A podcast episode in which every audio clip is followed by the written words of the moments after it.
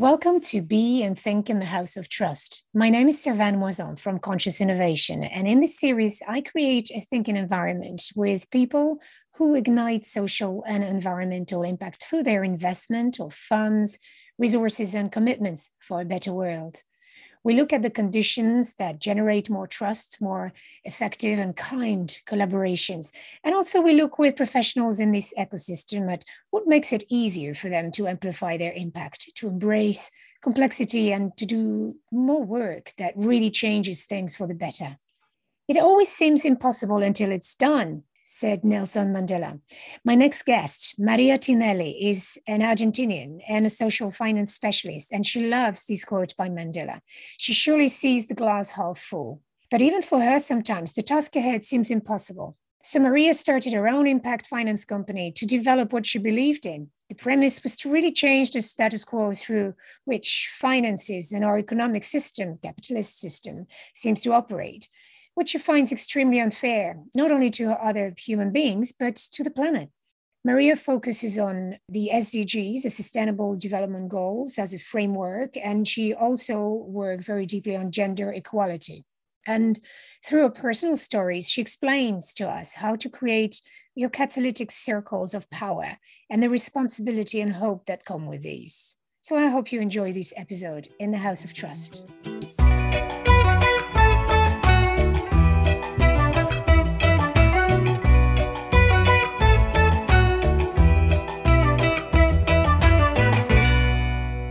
Everyone. Every week, I'm sharing a moment with an inspiring leader who loves to invest in social and environmental change and helps us tell one another and the planet, you matter. Together, we take the time to think beyond skills and competencies about the behaviors and conditions that help you trust and collaborate, deliver on your strategy, and fulfill your mission as an impact investor. And today I have Maria Laura Tinelli, Strategic Business Advisor of ProMujer International. ProMujer means for women and it's there to advance gender equality in Latin America. And Maria, you're the director and the founder of Acrux Partners, an impact investment intermediary and market developer focused on Latin America you founded and headed the and you head the Impact Investment National Advisory Board for Argentina, Uruguay, and Paraguay. And together with Social Finance UK and the Inter American Development Bank, you've structured the first social impact bond for Argentina, and you now act as the social impact bond performance manager. Since early 2020, you are an advisor to the SDG Impact Initiative under UNDP. Your list of achievements and in impact investing and international development is impressive. And Maria, there's a sentence I saw you quote once online by Nelson Mandela. It always seems impossible until it's done. But what seems impossible to you at the moment, Maria? Thank you, Servane. It's a pleasure to share this time together and, and, and another very insightful conversations like the one we always have together. What seems impossible? Sometimes the task ahead seems impossible in terms of what I set off to do when I decided to um, start my own company, to start doing what I believed in, was to really change the status quo, to change the paradigm through which finances and, and uh, our economic system, the capitalist system seems to operate, which is extremely unfair not only to other human beings but um, to the planet as a whole. So that sometimes, uh, depending on on the week you have or on the day you wake up, might seem a, a very daunting task. But what I've learned through many many years of trying to change this status quo is that it doesn't matter how impossible the task seems. If you start breaking it into little pieces and, and start pulling from one thread uh, that is closer to you in order to affect that change even if it means changing the way you do something on your day-to-day life. Like instead of throwing the rubbish all in the same bin start separating. Something as simple and as as small as that might seem will have an eventual impact. You can take that that then to your professional life. You can start um, trying to affect change in the circles of powers that we all operate. It doesn't mean that you have a director title or a CEO title uh, it, it, it, doesn't mean that those individuals are the only ones interacting with circles of powers. We all interact with circles of power all the time.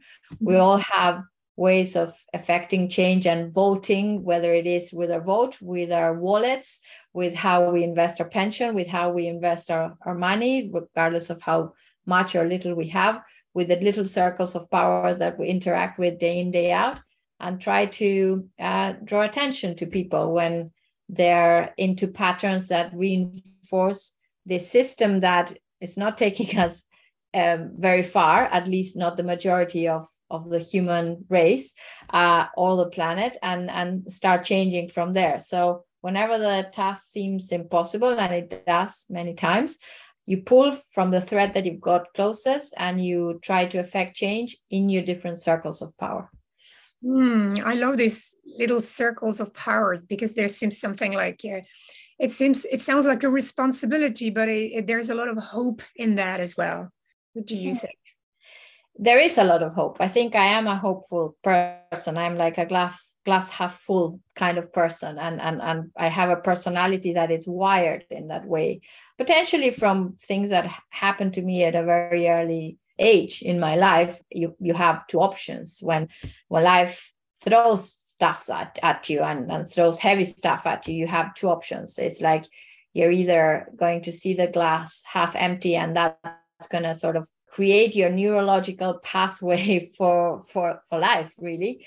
Uh, and you're going to see the, the glass half empty all the time regardless of how many beautiful and bountiful things life throws at you afterwards or you can see that as as also an opportunity to see things in a different way to see I saw a movie once that it's called Collateral Beauty, and it's it's literally that is to see the collateral beauty in many of of the other things that seem unnoticeable when something hard is happening. So that translated to what I do in life. I think there's a lot of that into uh, how I perceive the work I do and how even if the task seems enormous, this other little circles of, of power is where I see hope. And is if I manage to affect change in a particular bank in a particular country, well, that's mm-hmm. great.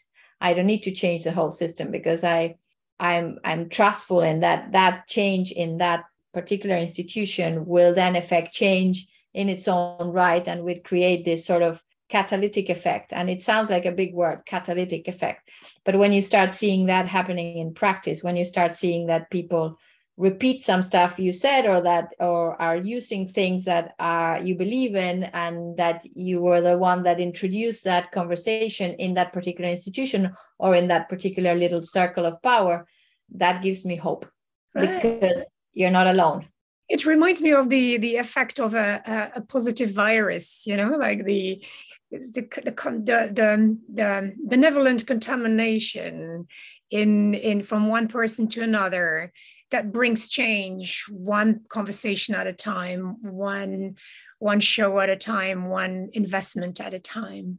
I love this. It it reminds it reminds me as well of the necessary effort that we need to make to really pause and talk to people and uh, and you know listen to them and take them on the journey where they can in turn affect change. Mm. indeed. And it, it, and you create this you create this sort of like a wave effect. You have to be mindful though that you will set many times you will set it in motions. Many times others have set it in motion or you're jumping on that wave to take it forward but then you don't know where it ends. So mindful of you take it up to a point and then you let go and it will go on its own and it will take a form of its own. And that's sometimes a hard thing to do because you you each of us think on a particular way and are very passionate about the things we do and we think okay this is the way i imagined it. Well it's not it's not going to end up the way you imagine it. It's going to end up a different way but that's not bad. That's a good thing is that there's been an appropriation of either the idea or the proposition you were making to the market or to the system of power that you were trying to affect change in. And um, and then that that has been taken forward but it, it's going to take a different dimension. It's going to take a different um, form than the one you maybe imagined. So so long as you're comfortable with that then you're fine. So yeah that's that's exactly what it is. You create you, you plant the seed and then i always say that especially when i speak to students at university level students is uh, i'm sowing the land here. I'm preparing the land and i'm planting little seeds in in, in heads. And then it's you who are going to take it forward. I might not even see the amazing things that you're going to do in life because mm-hmm. i might not be here anymore. But the fact that you take this forward that's all we want Wow, and that's another another string to your to your instrument there. You got a gardening, uh, a, a, a, philosophical gardening um, um, job here with, with, teaching students. Maria, you work at the intersection of social finance and gender equality. How mm-hmm. does that connect with what you've just said? Well, I think that gender equality is one of the most it was one of the biggest, most obvious elephants in the room, but it's it, we still need to talk about it. My my my wish is that we don't have to talk about gender equality anymore in in a few years' time because it's so obvious that the world's population is half and half. That why should it be any different? The fact that it's not, it's um, it's then becomes part and parcel of what I do in more overall terms in terms of impact investment and of changing this status quo that we all seem to be operating under. Mm. Um, so the intersection comes in many ways, but one is it's not that it's um, it's a right and it's an acquired right uh, of of women because we are human beings because we co-inhabit this land together with men to have the same rights and to have the same rights to access to essential services but also essential opportunities uh, that will enable half of the population to flourish. So it's not only from a point of view of okay there is a hum- like uh, like an undeniable human right here that it's at stake but it's also because it's so stupid not to it's uh, an undeniable massive opportunity of economic growth if you look at it from a country level perspective or, or from a gdp perspective. It's a it's an undeniable opportunity in terms of less risky or more robust growth uh, if you own a company or if you want to make a company grow, if you want to invest in a fund. So it makes no sense not to have gender equality in my head and in the head of many others that are, are real experts on the on the topic. So the intersection comes in if I am all for okay, we, we need to change the status quo because it's taking us to places as a human race and as a planet where we're gonna literally crash into the wall gender is a big big part of it. Because there are many groups that are their rights are being denied uh, or that where um, the different power forces at play that will diminish their opportunities in life and their and the ways they interact with the economic system or with society as a whole such as the race uh, such as uh, being from a, a, sexual minority so the lgbtqi um, community other other minorities within the different countries or within the different uh, regions of the world that are in constant fight and in constant push to preserve their rights to preserve their land to preserve their customs their culture etc but they're all important but gender is so much in your face it's like half of the population mm. that it becomes okay we're going to start from somewhere let's start right here because it's so big. The problem is so big and it's so real. And the third thing of where it interconnects is that on my day to day life, I experience gender discrimination in many micro ways that are sometimes not even noticed, or you're, you're you're brought up not to notice or you're brought up not to fight against them because it's not ladylike or because it's oh you don't want to be that person that is always nagging about this mm-hmm. well the more you know and the more you become aware of it you go like okay this permeates everything i do in life so it doesn't matter if i had chosen to be a dentist it would permeate if i if you become aware of the issue it's impossible not to find the intersection between what you do and, and gender because it's affecting your day-to-day life mm-hmm. so for me it's um it came more as, as an opportunity but mm-hmm. as a as a, a boss that i had years ago said once once conscious is awakened in you it's very hard to quiet it to make it quiet again and that's what happened to me and gender so i'm I'm a woman, but I'm also um, a gay woman. I'm married to a woman. Uh, and it, it took a lot of me to, to go through that journey coming from the culture I come from, how I had been brought up, the family I come from. So I had to fight a lot of battles. I fought them in solitude, and I I never wanted to be outspoken. I never wanted to be like uh, uh, like being the one carrying the flag or anything. I wanted to not annoy anyone. Uh, and in a way, when working specifically on gender, though I had studied it in university and it, it had never clicked until the opportunity of working on this specifically came.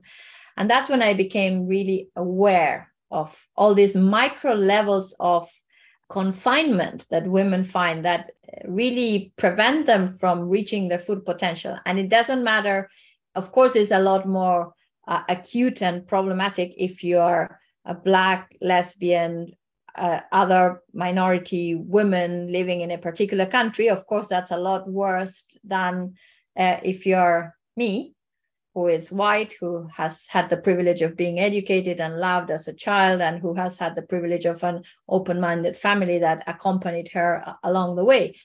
But it's still at the, at the job level and at many other levels, it's it's it's so ridiculous. And once you become aware, I mean, it's now it's it's cutting across everything I do. And whenever I have the chance to speak up and say, "Hey, listen, why don't you have a woman in that panel?" Mm. or are you paying for your male speakers to fly over and speak in that conference? Are you paying also for your female speakers? And if they say no it's like well unless you pay i'm not going to travel. I'm not going to participate in this. Having that validation and, and that sort of courage to speak up to me came when i started consciously working on gender. And now i cannot quiet it down. I'm not the um, uh, i don't know the the the the, the kind of of personality or person that will be annoying everybody along the way, but I will say things and, and things that I would not have said before, like little jokes that are made, especially in Latin America, such a macho culture. Mm. You go to a meeting or you go to a meeting with friends, and the jokes about women are constant and they're coming as waves all the time. And so you're, or I'm learning to say, no, and there's a boundary here. Don't don't say that. That's bad. And I'm learning to say that to myself as well. It's like what you've just said is diminishing, it's limiting, it's don't say that. So yeah, it's it's been a journey, but one that I'm very thankful and I feel very privileged that to be working, for example, now with ProMujer has opened all this other dimension of um, yeah of of what I'm fighting for, if you like, uh, uh, moving forward. Wonderful. So I wonder at ProMujer, how can social finance create collateral beauty?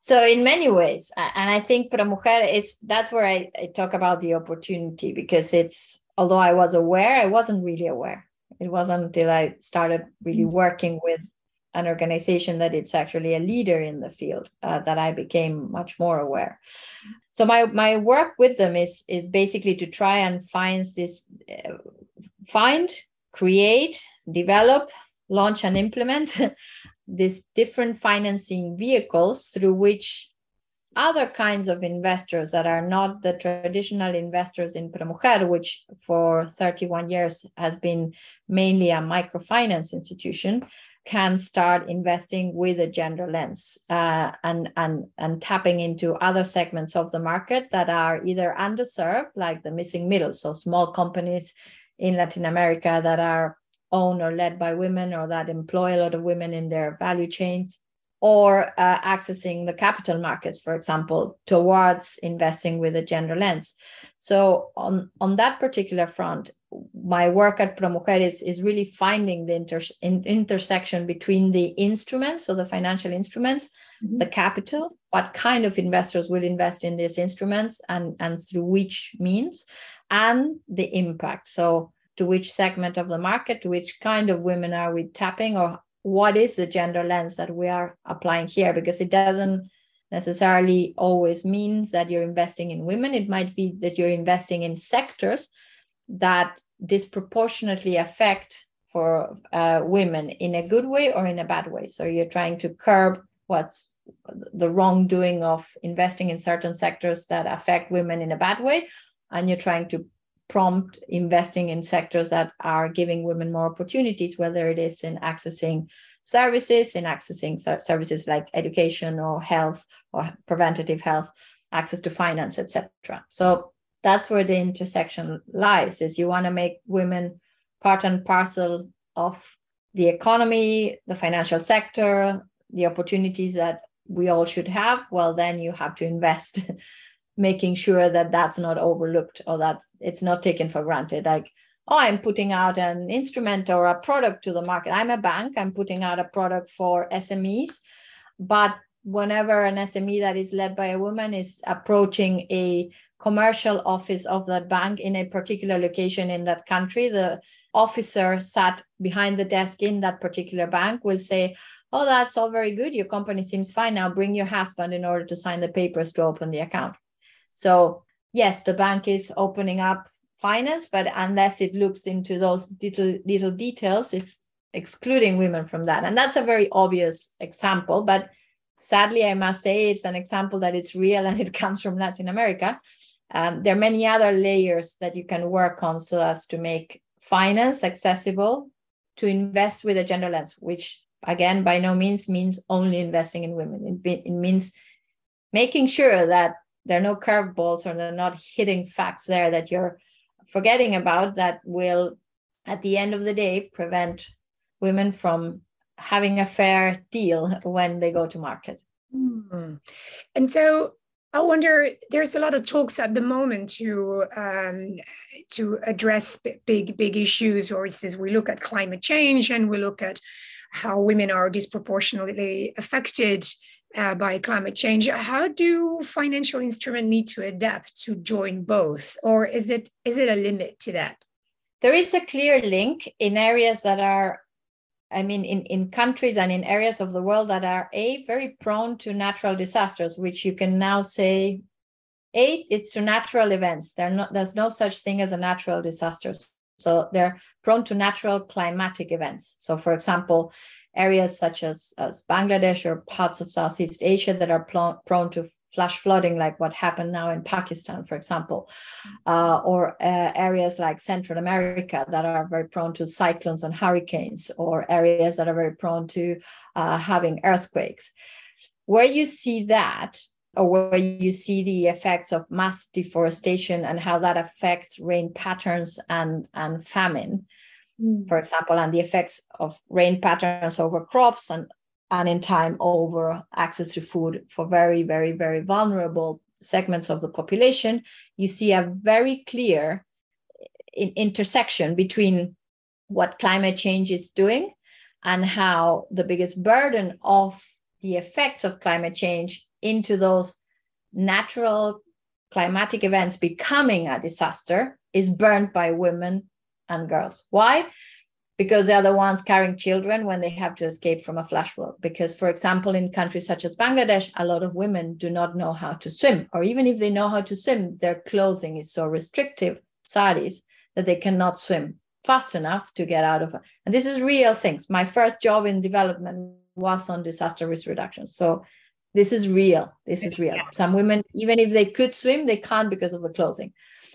So there you see a very clear link of what's going on with with with Africa and in certain countries, like um, because of the effects of war in Ukraine and not enough uh, wheat or different grains being able to flow through the system, but also because of the effect of climate change and and and the biggest drought in 40 years and how that has affected the, the crops that they had in order to feed themselves and how famine disproportionately affects women so you see the clear link there. When you look at other countries, the link is less clear, at least to me. There is an indirect link between climate change and gender. And so I think that in countries like the ones I've described that are prone to natural hazards that become disasters, which are always man made, so or human race made, let's use a gender neutral term there. There, very clear link. In other parts of the world, this is my own personal opinion. It, there is a lot of hype around climate and investing in climate change because that is an area of the market for impact investment and sustainable fin- finance You can look at any indicator or any, like you can look at bonds, you can look at the indicators that are being um, passed, uh, like um, published by IFC, by the GIIN, etc. That's where the largest se- section of the money that is floating in the market, both for sustainable finance and impact investment, has gone and is still going. That's oh. where the trillions are. Okay. So there's a lot of hype about that. There's a lot of hype about net zero, about just transition, about investing in in in stopping the uh, climatic disaster that we're all heading towards. And there's a lot of hype right now about gender, which is a good thing. Both things are a good thing. But there's an opportunistic view, in my view, of joining the two together to try and traction capital towards the two issues at the same time. How can you connect the dots if you're investing with gender and climate change when you are a, I don't know, a company that is located in a particular state in the US to me is less clear or in let's say in Argentina where yeah with agribusiness it's a it's a big business eh, not only in Argentina but in many other Latin American countries like Bolivia you look at Paraguay you look at any country agribusiness is a huge industry it's not subsistence farming yes there is an effect of climate change on rain patterns and on the quality of soil and on the quality of the crop that you're producing through this very big business in in these countries in Latin America. Is there a clear connection between that and gender? Uh, no. Why? Because the way those crops are being produced or those natural resources are being exploited is so automated by now that is there an effect on women's employment? Not really. They were not there. Is there an effect on access to education and quality of life? yes but it's separate from the fact that agribusiness and climate change have a link you know mm-hmm. it's, nuance there. there's not there's not such a clear link in in my personal view it is clear in countries that are prone to natural hazards not so clear in countries that are feeling the effects of climate change but it's not so much intertwined with the issue which is very real and very palpable and very much a real thing but it seems to be going through a different route than whatever is happening with climate. Sounds to me like there's a glass full of air somewhere. oh, there's many. There's many. There's many within the impact investment field. I mean, I've done the tour this year of conferences, which is amazing because we're back to normal. But I was shocked. I mean, because with the trillion comes a huge responsibility of now ensuring that the 1.164 trillion US dollars that are floating on impact investment are not a hot air balloon. And I think that it's a it's a lie. It's fake to say that oh we don't have it's too costly to measure this or to factor this into how you do a profit and loss for a company. How, how do you factor in the impact cost of this? Or how do you factor this like the impact weighted financial accounts are trying to do to um, assign a, a financial value to the impact both positive and negative that a particular investment or a particular company has on people and planet. It's a lie that we cannot do it. We can do it. The fact that we choose not to has to do with political pressures, with the little circles or big circles of power that still dominate the conversation.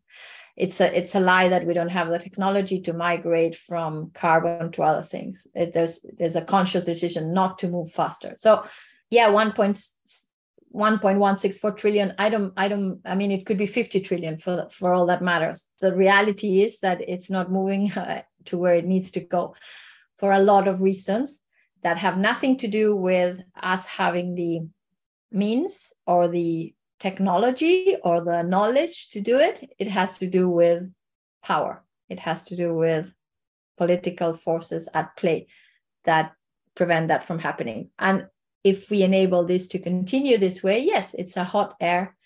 It's a, it's a balloon filled of hot air. Impact, gender and climate, whatever. So it's time to really narrow it down to okay, what does it really mean? And how do we account for this? And what's the value of this? And once we have that, then we can move forward. wow.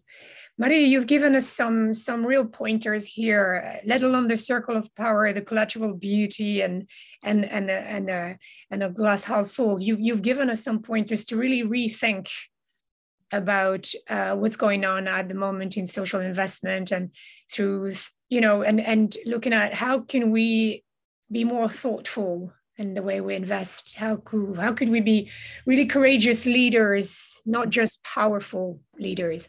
How can we be more confident in in uh, activating investment in in places that need it the most? Maria i wonder is there if there's a question that you want to uh, ask yourself as you continue on your journey what would that question be? To me a question that has been bugging me for this year i said that 2022 was a year to listen. I've done part listening i've spoken a bit but a lot less than previous years. And the question that bugs me is so what's next?